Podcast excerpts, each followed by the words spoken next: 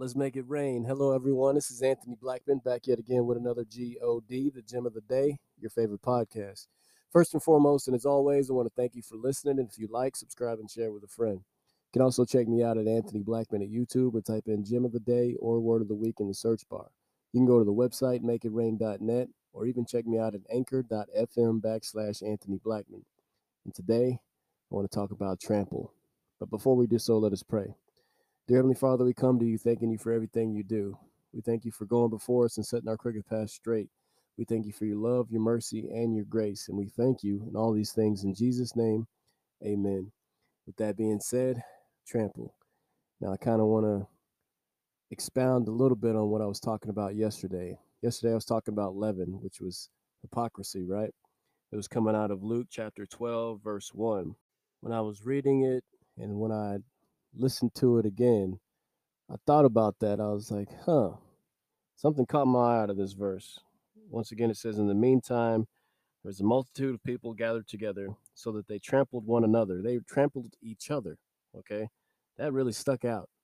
They were trampling one another. They gathered together, but they trampled each other. Okay. Think about that. And this is a verse about hypocrisy. It says, Beware of the leaven. It's basically, you know, watch out for hypocrisy. They were trampling each other with this hypocrisy.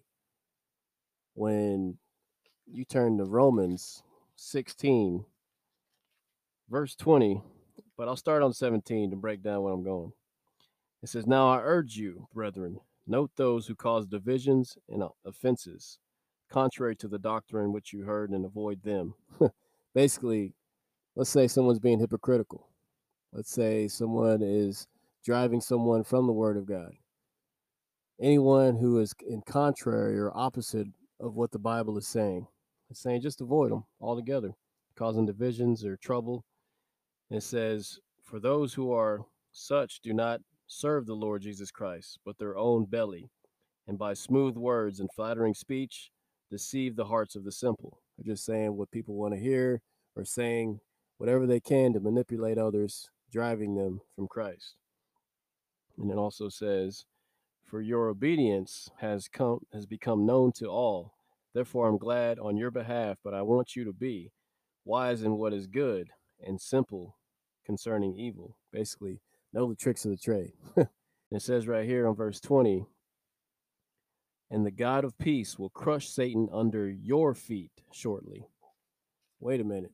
That last verse 12:1 says they were trampling each other with hypocrisy.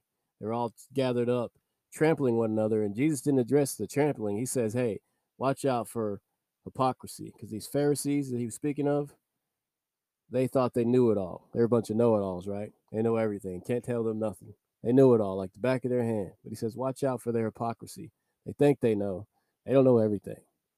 Say, watch out for that nonsense. That's what's causing this this ruckus right now. He didn't address, hey, y'all need to calm down. Y'all are, you know, tramp. He's like, no. First of all, watch out for the hypocrisy. and what's is funny because that's what the devil wants us to do is attack one another, right? Because this scripture saying right here, the God of peace will crush Satan under your foot. That's who you should be trampling on right there. We're we're trampling on each other with oh yeah, this dude's a hypocrite. He doesn't do this or they do that. I'm better than them, yada yada yada.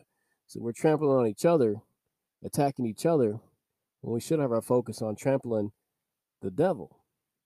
I'm going to read this verse one more time because I, I really want you to let this sink in. The God of peace will crush Satan under your foot shortly. That's who we should be trampling on.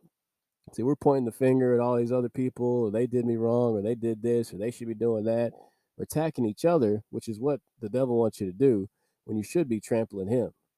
It really stuck out to me when I read that. If you go back and listen to yesterday's uh, study, it says that they trampled one another, but he didn't address that. He said, first of all, y'all need to watch out for the leaven of the Pharisees. The ones who think they know it all, they're very hypocritical. And Christians, non Christians, non believers, believers, people have a, a tendency to think they know something. You know, they might, oh, I know this, I know that, can't tell me nothing. Okay, He's saying, watch out for that, right? Because that's how you get deterred. That's how you can get off track and lose sight of what the main goal is glorifying God and stomping out the devil. So that's who you should be trampling on instead of attacking one another. Remember that he's always lurking, seeking who he may devour. And if we're not mindful, we're attacking one another for no reason. So keep your eyes alert, your mind and heart fixed on the Lord. The God, God bless.